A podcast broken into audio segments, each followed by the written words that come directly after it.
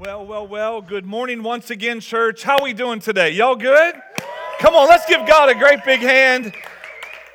You know what? I made a decision a while ago. You know what I'd do if I wasn't saved? I would get saved. Come on. That's just truth right there. I would get saved. How about you? Would you get saved if you weren't saved?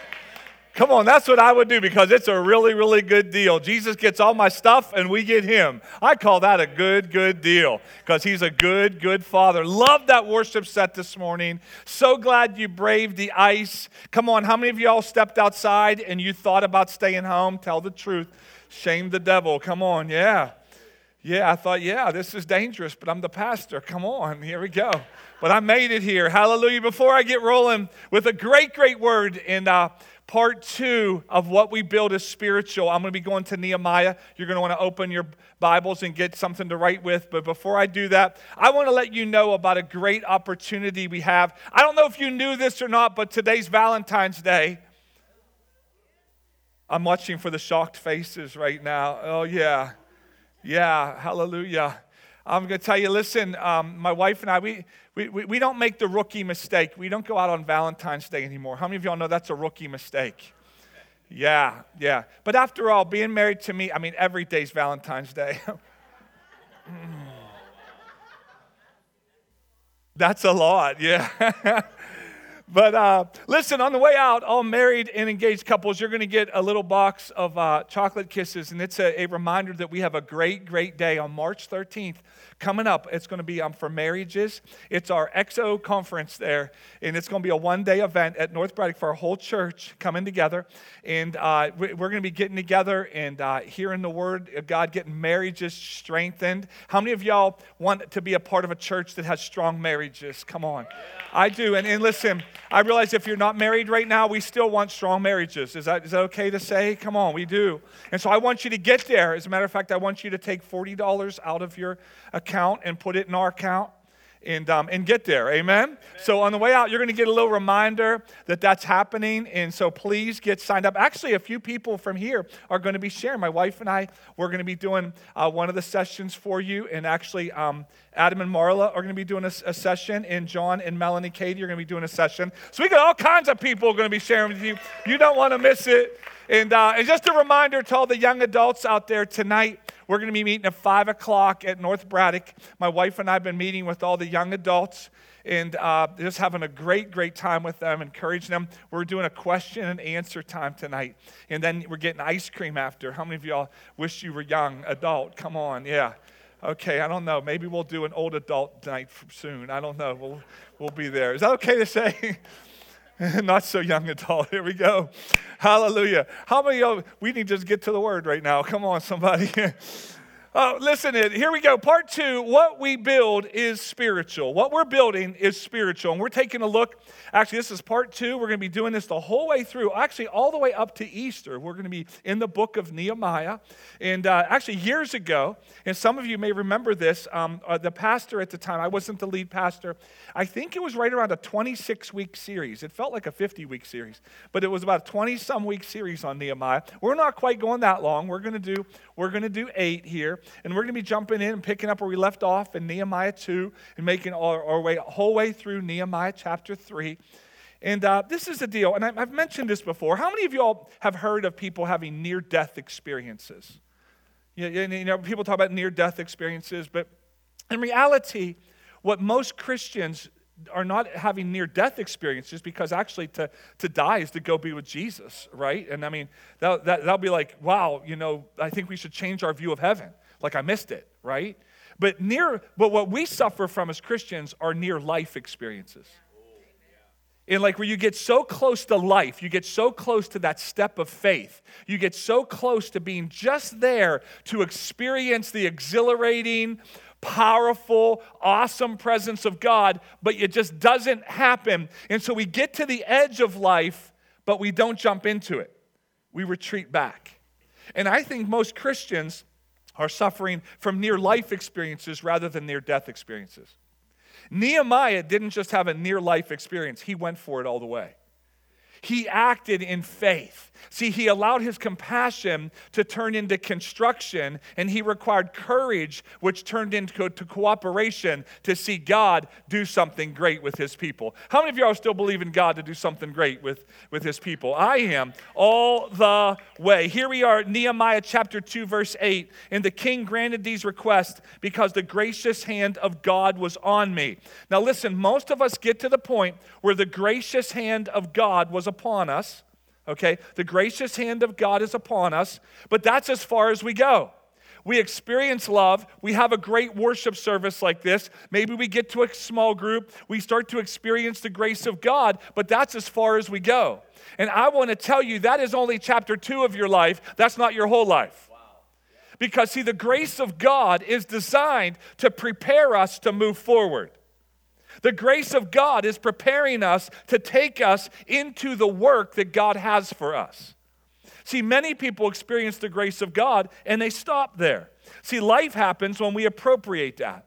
See, Nehemiah, he fasted and prayed for months here. And then to pick it up right where we left off in, in chapter 2, verses 3 through 8, um, God um, releases Nehemiah from his from his job, from his boss, and he gets, he gets a free Lowe's card. How many of y'all would like a free Lowe's card?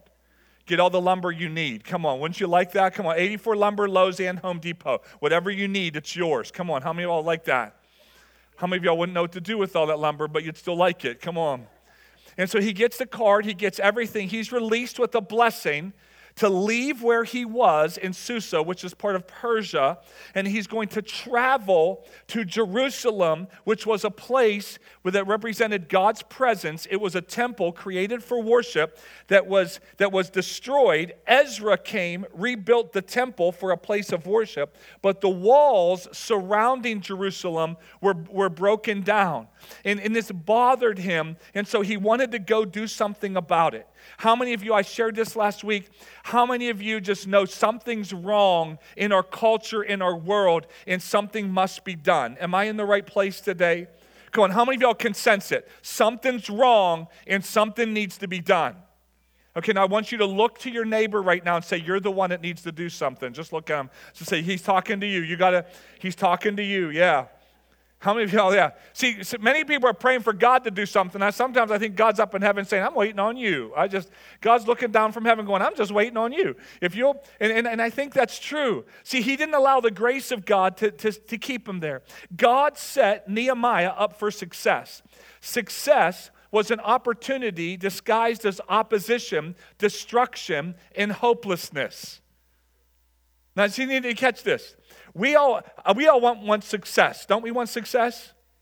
But we're all going to need to face the, the, the opportunities that we have, which are opposition, destruction, and hopelessness.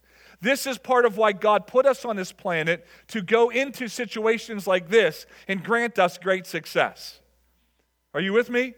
That's what God wants, and that's what Nehemiah had to see here. Now, before we go on here, I just want to stop for a minute and give you a preview to the end of the, of the book of Nehemiah. Let me oversimplify what's at stake right here. Let me oversimplify. In chapter one, we saw that Nehemiah wanted a place for God to be honored. I want a place where God is honored. I want Bridge City Church to be a place where God is honored. I want every church in the east suburbs of Pittsburgh to be a place where God is honored. I want every church in Pittsburgh. I want every church in western Pennsylvania. I want every church in Pennsylvania. I want this, our region and our city and our place to be a place where God is honored. But not there. I want the Word of God to be esteemed and revered. Because at the end of the book of Nehemiah, the Word of God, now it wasn't the whole entire Bible as we know it, it was only the first five books at this point. But it was revered, it was honored, it was, it, it, it was esteemed. They read the book of the law. I want that to be, I want this house to be a place where the Word of God is honored and esteemed and revered. How about you? That's what's at stake. That's what brings change. Are you with me? This book has power.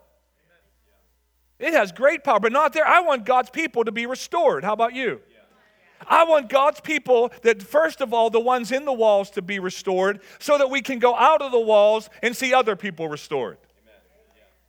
See, it, this isn't the goal. People's lives being restored are the goal. So at the end of the book, this is what's at stake right here. And if we miss this, this becomes a self improvement class rather than a God improvement class. See, many people are into self improvement, but I'm telling you, I've tried to improve myself and it don't work. Because more of me, guess what I got? More of me. And more of me isn't pretty. Are you with me? Okay. Come on, I know some of you are you're kind of mesmerized by this pink sweater. A couple people told me, so a guy said, I'd never wear that sweater. I'd say, You shouldn't because it looks good on me. That's why I was telling you. Come on, come on. I don't want more of me, I want God improvement. That's what this is about. This is a place where God is honored, a place where God get, get, gets his due. And, then, and, and right here, I want to stop for a moment and listen. You're going to see some things advertised about our Grow Foundations class coming up. There's going to be seven weeks down at North Braddock, our whole church, whoever wants to come together and learn the basics of the foundations of the faith. A couple people, who here has finished Grow Foundations 1 already? Several people right here. Okay, they're going to be going to the next level, but you got to go through level 1 to get to level 2. That's the way school works. I don't know if you know that. You got to finish first grade to go to second grade. Okay, they tried, they, there were several grades they wanted me to stay, but I made it through. Come on.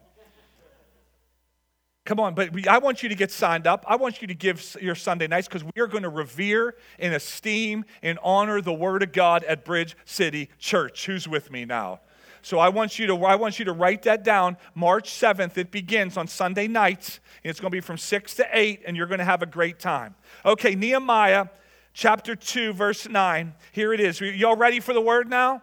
Here we go. When I came to the governors of the province west of the Euphrates River, I delivered the king's letters to them. The king, I should add, had sent along army officers and horsemen to protect me.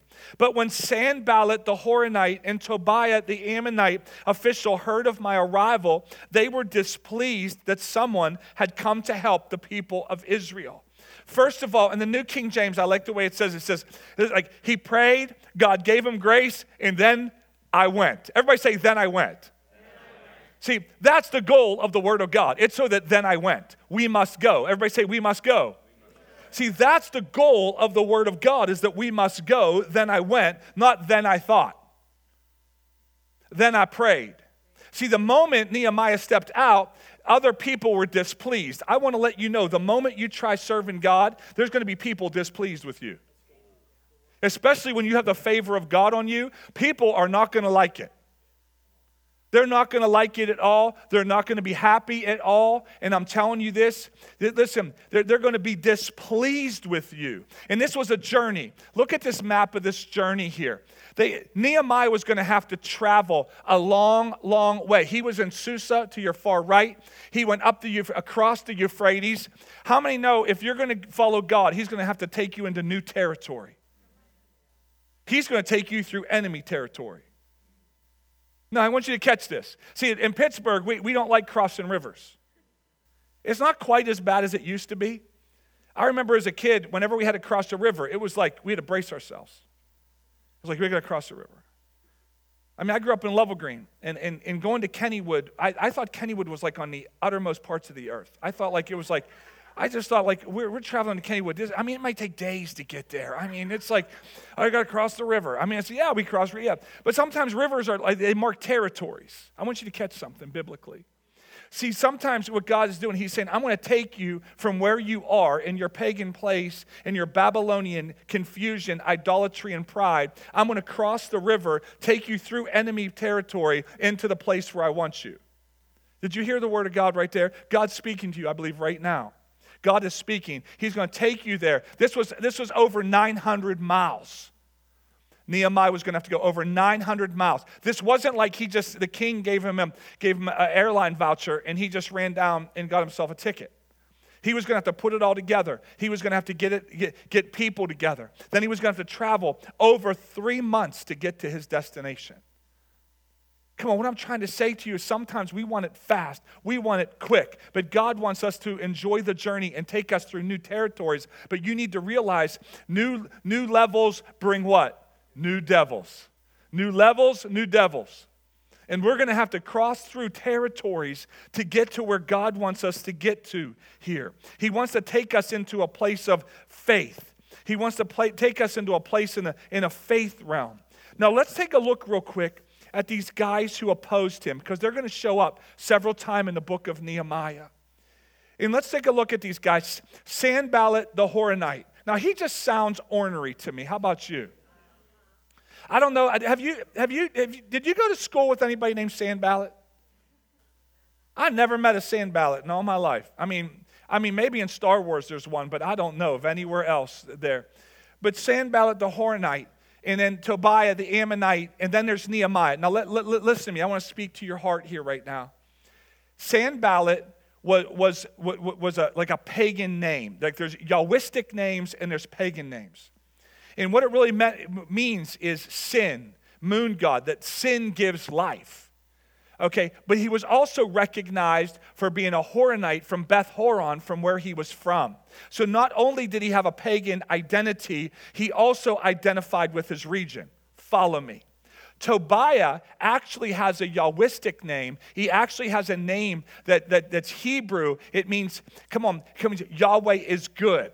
Yahweh is good. Are you with me? Okay, and so, but he, he recognized himself as from the region he was from, Ammon. Follow me. Nehemiah, it doesn't say Nehemiah of Susa, it says Nehemiah. Yahweh comforts. Who he was in Christ settled the deal. See, in, in the Bible, it talks about all the ites.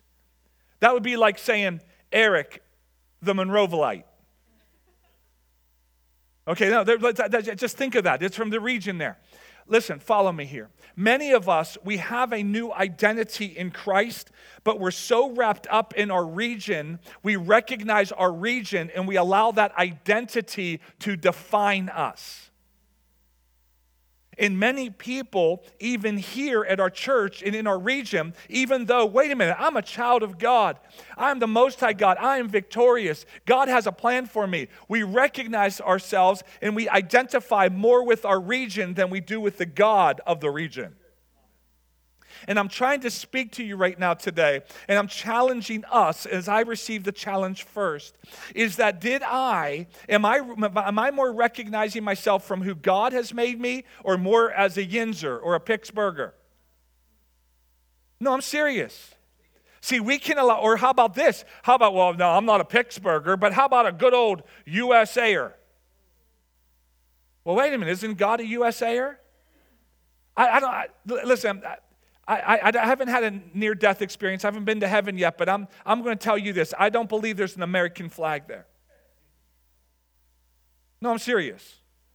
See, we think that just because our country was founded on certain principles that we have a certain right. And I want to tell you this I'm a child of God, but I'm identifying more with heaven because that's my citizenship.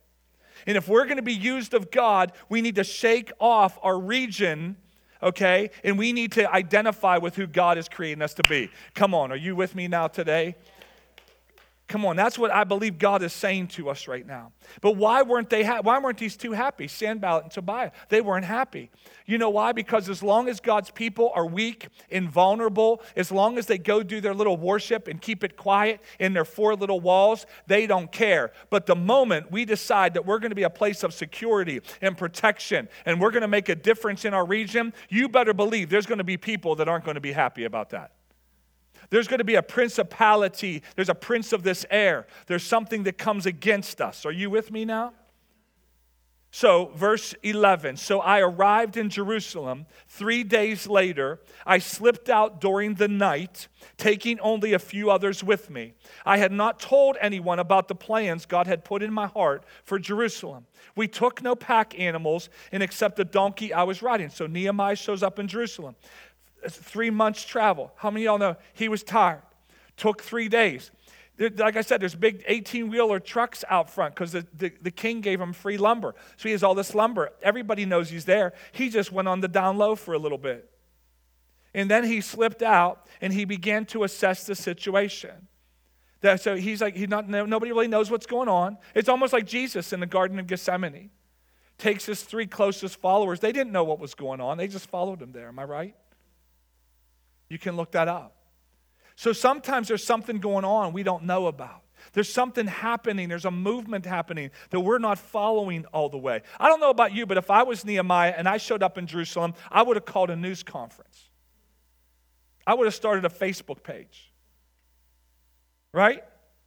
Come on, that's what we would have done. We would have said, hey, I'm here. This is what we're going to do. Nehemiah didn't do that. He just went down low and he went and assessed what was going on. That's what he did. I'm not going to take anybody with me. Verse 13 After dark, I went out through the valley gate, past the jackal's well, and over to the dung gate to inspect the broken walls and the burned gates. Then I went to the fountain gate and to the king's pool, but my donkey couldn't get through the rubble. So, though it was still dark, I went up to the Kidron Valley instead, inspecting the wall before I turned back and entered again at the valley gate.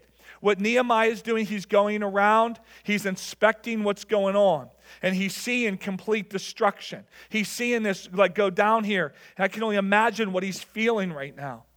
But really, when that word inspected, that means to probe deeply, like you probe a wound like you have to clean out a wound. What I want to tell you is the deeper the hurt, the deeper the cleaning. The deeper the wounds, the more you have to go deep to get them cleaned. And many people in this room right now have deep wounds and have deep hurts. And God's saying, I want to go deep because I want to clear out that wound. And we need others in our lives to inspect it. We need others in our lives to look at it. We need others in our lives to, to take a look at that, to inspect, to probe, to push. So he went out and he began to look. Now, I don't know about you. This is what I imagine happened. I don't have a proof text, but I can't imagine that Nehemiah, so compassionate, giving up, risked everything to come do this work, that he, he, did, he, was, he, he couldn't have been, he had to be crying. See, something happens inside of you when you see destruction and when you see what really has happened to people's lives. I remember a trip, um, Hurricane Katrina, years ago. And I remember you hear about hurricanes and you see the damage kind of on the news. And so there was a group of us, we sent a couple teams there. And I remember getting there and actually seeing people's homes destroyed, like half of their homes destroyed. And then the same people came to the little outpost we had, which was right on the Gulf Coast there. We were, we were set up and we would feed people every day. And people who had jobs and they, they, they had a very good livelihood, they, had, they lost everything. They lost their jobs, they lost family members. They were literally living in half of homes. They would just pull down tarps at night and sleep. See, it's one thing to hear about it, but when I saw it with my eyes, it broke my heart. And what I believe God wants us to do as a church is see the hurt and see the destruction again. Because when we dare to look at people the way God's created them with eyes of compassion, He's going to break our hearts again. So, again, I can't prove to you Nehemiah had a tear in his eyes, but I can't imagine that he didn't. That's just the way I read the Bible. So, hear that. You know, hear that tension there. That's just my, the way I, and my impression of it is. This is why I am so, I am so, so bent, church, that we must, we have to send, we must send the young people in our church on mission trips. I believe it's a mandate from God. I believe way more than summer soccer camp, they need trips to Haiti, in Guatemala, in Honduras, in name, name Africa. I, I believe this with all my heart. How about this? If we can't get them there, let's send them to Buffalo, to the third poorest city in the United States of America. Every time I've gone there on a trip, and I've led several trips with young people there, God breaks my heart every time. And that's why I'm so thrilled that we're sending a trip to Guatemala in the month of March here coming up. And those of you that never been there before, and I know some of you are risking a lot to go, risking time off and days off, and you're going, God's going to break your heart. You know, sometimes we go on missions trips and we go to do something good, and God breaks your heart in the process. Am I right? No, literally, what I'm trying to say to you is we got to dare to look, church. This is what I believe Nehemiah. He starts seeing everything torn down. He starts seeing lives the way they should be. And this is why we should, we, we must, we have a mandate to keep feeding people. I, I just looked at the numbers from a year ago. Our church has served over 5,000 families, 5,000 bags and boxes of food and stuff. We must continue. It's a mandate from God. But I'm going to tell you this more important than the food you, you hand out, which is vitally important, please don't get me wrong. God does a work in our hearts. And if you want, you want God to do a work in your heart, you're going to go back to connection point and you're going to say, I need to know when the next time I can serve and I can be a part of helping people because I need God to break my heart again. You'll just go right back there, say, I need a number. I need to know where to show up. I need to know when. And God's going to do a work in your heart. How many of y'all need God to do a work in your heart? Come on. Come on. I do. Come on. I do. I need it in my life. I really, really desperately do here. Vision is a mental picture of what could be, fueled by a passion that it should be. Nehemiah had a, had a mental picture of God, God's temple and God's house being restored. But he had a passion that this should happen. That, my friends, is what vision is. That's what vision does in our hearts. It's not just what could be, it should be. Let's go on here in verse 16. The city officials did not know I had been out of there or what I was doing, for I had not yet said anything to anyone about my plans. I had yet, not yet spoken to the Jewish leaders, the priests, the nobles, the officials, or anyone else in the administration. He was just allowing God to do a work in his heart. He was allowing God. Listen, church, God wants to do a work in your heart. God wants to do a work in every person's heart that's here today not just breaking for people less fortunate, but God wants, God's still in the do a work in your heart business. Come on. You may feel like you're too far removed. You may feel like God moved on. He has not. He's looking for you. He's looking for a people that He can work with, and He wants something. He just needs an open door into your heart. That's all He needs is just an open door. Don't go telling everybody yet. There's going to be an assigned time you can tell people. But we're going to tell people. Are you with me? Let's go on, verse 17. Okay, but now the time came. Verse 17, this is Nehemiah. But now I said to them, You know very well what trouble we are in. Everybody say, We are in. Isn't it interesting? Nehemiah didn't show up to point out their problems. Hey, hey, yo, Jerusalemites, you're, you're laying down on the job, you're not doing what you're supposed to do. No, no, no, no, no. He showed up and he identified with the problem. And if we want to make a lasting impression on people, we have to say, We are in. There's a disgrace, there's a scorn, there's a reproach, there's something that's not right on God's people. And this is what he's saying. But we, there's a problem that we are in. But the key is, is to identify with the problem, but not pick up an offense for it. See, too many people are picking up, they, they see problems in our culture and they're identifying with the problem, but they're either pointing fingers or they're picking up an offense. Listen to me. Nehemiah didn't do either. He didn't point fingers and he didn't pick up an offense. I'm trying to help you. When we see problems in our culture, when we see problems with our society, when we see problems with what's going on, don't pick up a secondhand offense. Don't point out all the problems because anybody could do that. that. That's not a spiritual gift to find problems. The last I checked, a spiritual gift is to fix problems. People say all the time, you know, I don't mean to be the devil's advocate. When did the devil ever need an advocate? Can you think of one time the devil, like, boy, I just wish we had a devil's advocate around here? I mean, did that ever occur to you? Come on, have you ever had a problem in, in your marriage where you're having intense fellowship? And you just said, wow, I just wish we had the devil's advocate here. Said nobody ever. Right? No, no, no. We're going to fix this problem.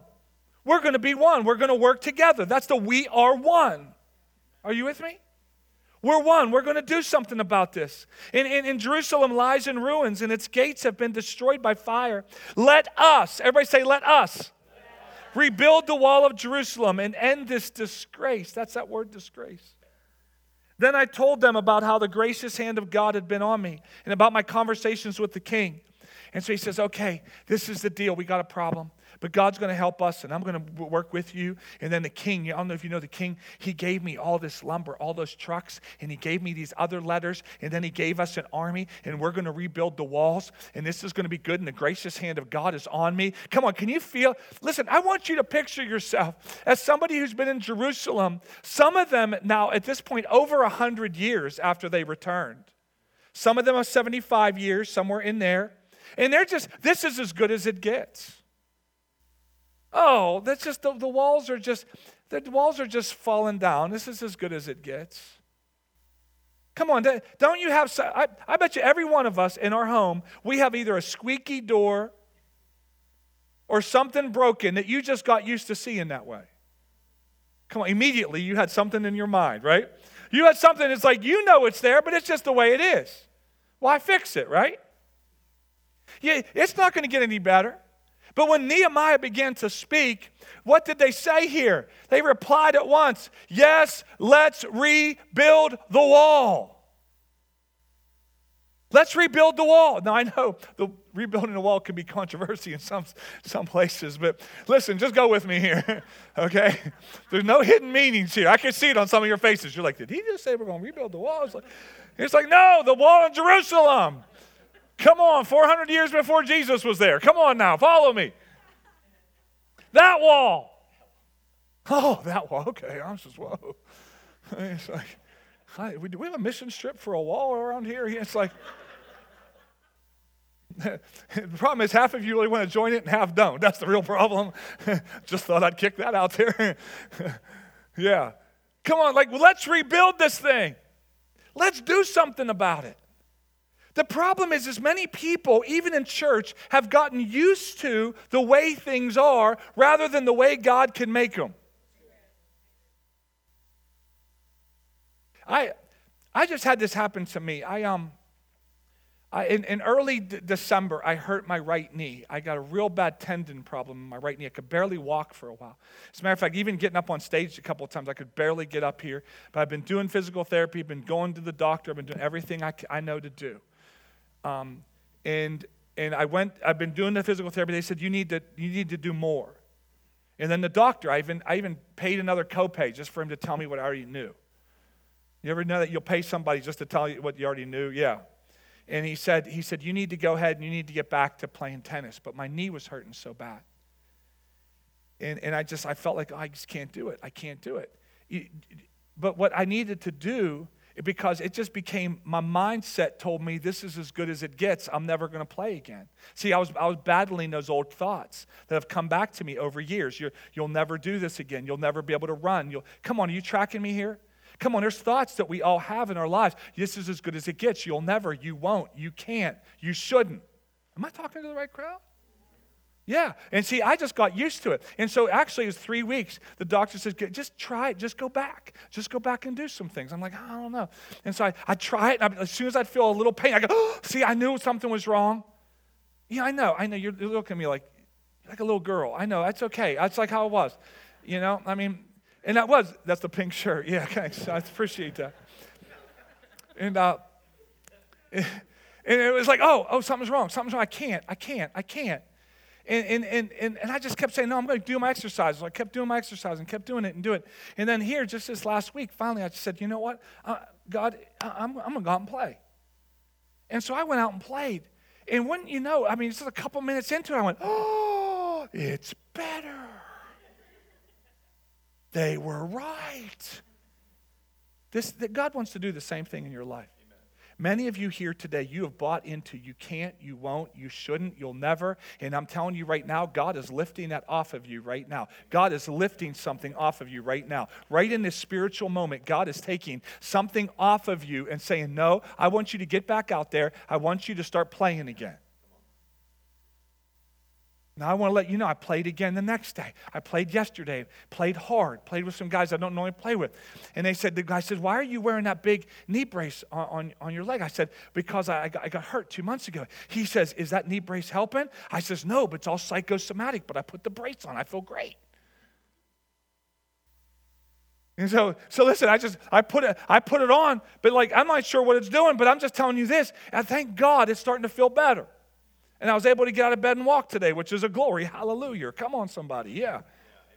See, what I'm trying to say to you is many people have just said, this is as good as church can get.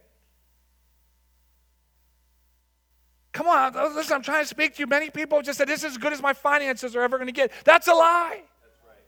This is as good as my marriage is ever going to get. That's a lie. This is, this is as good as we're ever going to go. We're going to try to hold it together and try to get enough salt for the parking lot. That's all we're ever going to do. That's a lie.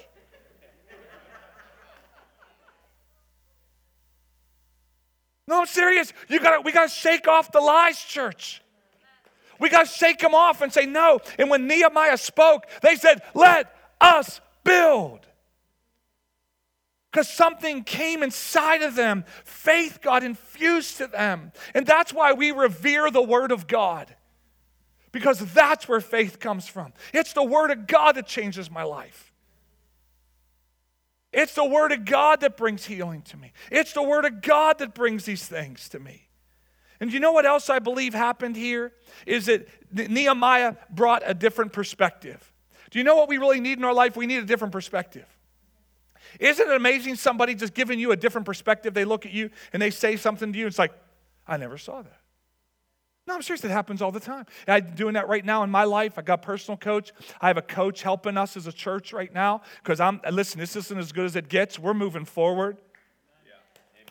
Listen, we're going to move forward, so I need a coach. You know why? Because I've been stuck in Pittsburgh too long with a Pittsburgh mindset, and the creeping of this, this world has crept into me, and I need to shake it off, but I need another outside perspective to help me get a different mindset for Jesus. That's what Nehemiah brought was a different perspective. That's why you need to get into a group. Do you know at Murrysville here we got a, we got over 100 people that joined a group. I'm so excited about that. Come on. But, we, but getting into a group's not the goal. Ministering to one another's the goal. Ministering, having somebody we can share perspective and encouragement and care and, and take our next steps together. That's the goal, church. Are you with me? But we need perspective. We need help with that. That's why we need, because these people, they, they should have been saying, well, the same king who says he's going to help us told us to shut down work in Ezra 4:31. That's right. The same king that said stop the work is the same king that said, here, get back to work. Don't ever doubt what God can do. Are you with me? Don't doubt what God can do. Okay, we're gonna we're gonna keep rolling here. Here we go, verse 19. But when Sanballat and Tobiah oh, there they show up again. They're going to just keep showing up. They're going to irritate you. And no, they even brought somebody with them. Geshem the Arab heard of our plan. They scoffed. What are you doing? Are you rebelling against the king? What are you doing? Why are you doing that? You're rebelling against the king. Stop what you're doing. Have you ever heard people tell you stop what you're doing? Come on. But I replied, The God of heaven will help us succeed. We are his servants. We're going to rebuild this wall, but you have no share or legal right or claim to this land in Jerusalem. And this is what we need to say what God is doing and what we are building is spiritual. And listen, we are not going to listen to outside forces, we're going to build something spiritual. We're going to build something spiritual. We're going to continue to build. We're going to continue to relate. We're going to continue to minister. Like I told you, if they, they, they, they come to us, I'm making it really clear again. If they come to us and say, you can't meet anymore as a church, I'm telling you, I'm telling you, we're, we're going to meet. I'm telling you, we're going to. And you're going to come. Or else we'll meet right out front of your house. I'm telling you right now, we will come to you. I'll come, I'll, we're going to meet right there. We're going to sing. We're going to build a big fire. We're all going to stay warm. No, I'm, I'm telling you, see, like, see, we, but we have to realize what is, see, see, don't confuse. Listen to me. I know I'm, I'm still getting a lot of questions on this, but why do we have to wear a mask? Listen, it, listen, a lot of people won't come to church because if you're not wearing a mask, and if all I have to do is wear a mask in, a mask out, so people will come and hear the word of God, I told you before, I'll tell you again, I'd wear a garbage bag on my body if that's all it took. That doesn't matter to me. That's not a mandate. I'm choosing to put aside my preference for the great for somebody else. I put aside a lot of preferences. Personally, worship was so good, I thought we should go another hour and a half. Aren't some of you should be really happy I put aside my preference. Others of you are like, why didn't we? Because then I was going to preach another hour and a half. That's why I'm telling you that right now. because I was going to get moving. Are you with me? Somebody see preference, yeah? Preference versus conviction. Yeah, okay, yeah, let's feel that moment. Yeah. I'm having fun today. Come on. Um, but Nehemiah recognized, okay, let's, let's sum up Nehemiah chapter 3. Let me sum it up for you. In Nehemiah chapter 3, there were 40 groups. 40 groups got together and they all started building different parts on the wall. 40 different groups. 40 different groups. I want to let you know at Bridge City Church right now, we have 47 different groups at Bridge City Church. Come on. That is, we're, listen, this is what we're doing. We're rebuilding the walls. No, we're rebuilding walls. We're not, we're not trying to keep you from sinning. We're rebuilding walls because what we build is spiritual. That's why we do this thing. Are you with me? And so this is what I find. All these different groups, and they all start building. Let me just give you a few things. Some of them, there was, there was a whole family that was perfumers. I don't know what a perfumer family does. The, uh, but, but listen, they, they wore pink sweaters and they mixed together all smelly stuff. Come on. And, and, and, but you know what they did when it came time to build? They got involved in the building project. Don't say it's not your gift. Don't say it. They worked together. Women were involved. And some people, they when they were done with their part of the wall, they said, Oh, they're not done. Let's go help them. And they helped them. See, they all work together because when one person succeeds, they all succeed. See, they all were working together and they said, We're going to rebuild this. Let us rebuild. Are you with me? See, that's what I see here. That's what was happening. Connection groups. Listen, if you're a group leader, if you're a connection group leader, I want you to go stand by your part, by your sign right now. If you're a group leader, stand by your sign. And all the all the student leaders, all the student leaders, I want you up front. All the student leaders come up front. And if you're, um, I know some of you are usher leaders and first impressions and, and, and, and groups, and, and um, that's it. Come on, we're going to get to get by your place on the wall. And uh, here, spread out just a little bit because you, there we go. Good, good, good, good, good, good. Okay, good deal. Jared, you stay over there. Mary's here. You're good. Come on. Just messing with you. Yeah, John, uh, coaches right here. If there's any other, can, um, connection point leaders and facility leaders. That just, just come up here and just stand right over here. And, and you can stand right back there. Okay, this is the deal. See, we just see a lot of people standing around right now, but I'm telling you what they're doing. What they're doing is these are people that are reestablishing places on the wall. I want you to get a picture of something. What they're doing is spiritual. It's not organizational, it's spiritual. And what they're doing is they're establishing their part and their place on the wall so that God can use them. And when you get connected to one of them, all the way around the back, when you get connected to one of them, you get connected to what God is doing is spiritual. And it's not one is greater than the other. Because you know what? Great, great and awesome churches are made up of? Not, not the spiritual gift of the few, but the sacrifice of the many. Great churches are not made up of, the, of great gifting of the few. It's the sacrifice of the many. It's the sacrifice of everybody working together. It's the sacrifice that we are all in this together. That if they're all their parts and all the different ushers and, and first impressions and facilities and, and, outreach. I mean, I could keep naming many of the people on the wall. They they they have a group and they're overseeing a team. Say, Pastor, you're overworking them. That's why you're here. Come on. You're not, we're not going to overwork them. I'm trying to protect them. But we're going to get more people to do all the work. Are you with me now? See, I want you to see something here. God's building something, God's establishing something. And it's not just a cool structure, it's not just a cool, like, oh, that's just the way we do church. No, this is spiritual. That's why we pray for them. So, right now, in the name of Jesus Christ, I pray over every leader to gathered here. I pray for every leader, every leader up in front, all the way around, and even in the back, Lord, uh, the ones in children's work, children's ministry. I pray for them right now. Lord God, that you're going to infuse them with life. You're going to use them to minister to children. Lord God, that we're not going to lose one child to this world, God, in Jesus' name. God, I thank you, Lord God, for, for infusing life into all these wall builders, Lord God.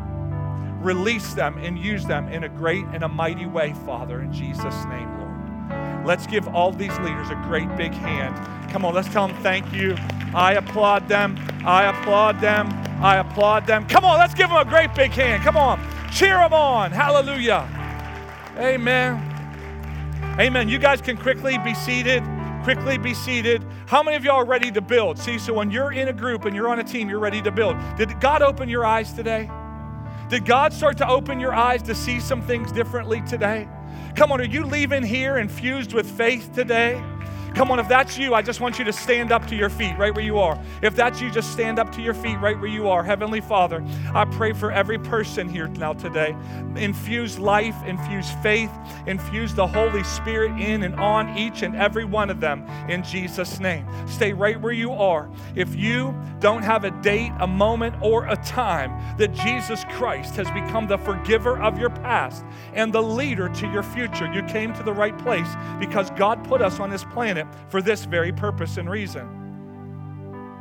God put us here, God planted us here to make a difference. And the first difference is, is you personally saying, Jesus, I have sinned, I have fallen short. Forgive me, Father, for I have sinned and missed the mark.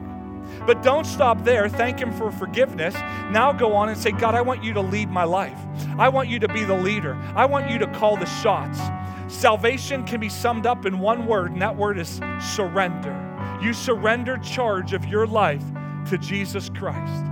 And if that's you today and you don't have a day, a moment, or a time that you began a relationship with Jesus Christ, I want to offer you that today. And if that's you, I just want to pray for you right where you are. Just slip up your hand right where you are and just say, Pastor, that's me. Pastor, that's me. I need that. I need that one time, this, this, this moment with God. Anybody at all in the house today, anybody at all, going once, going twice.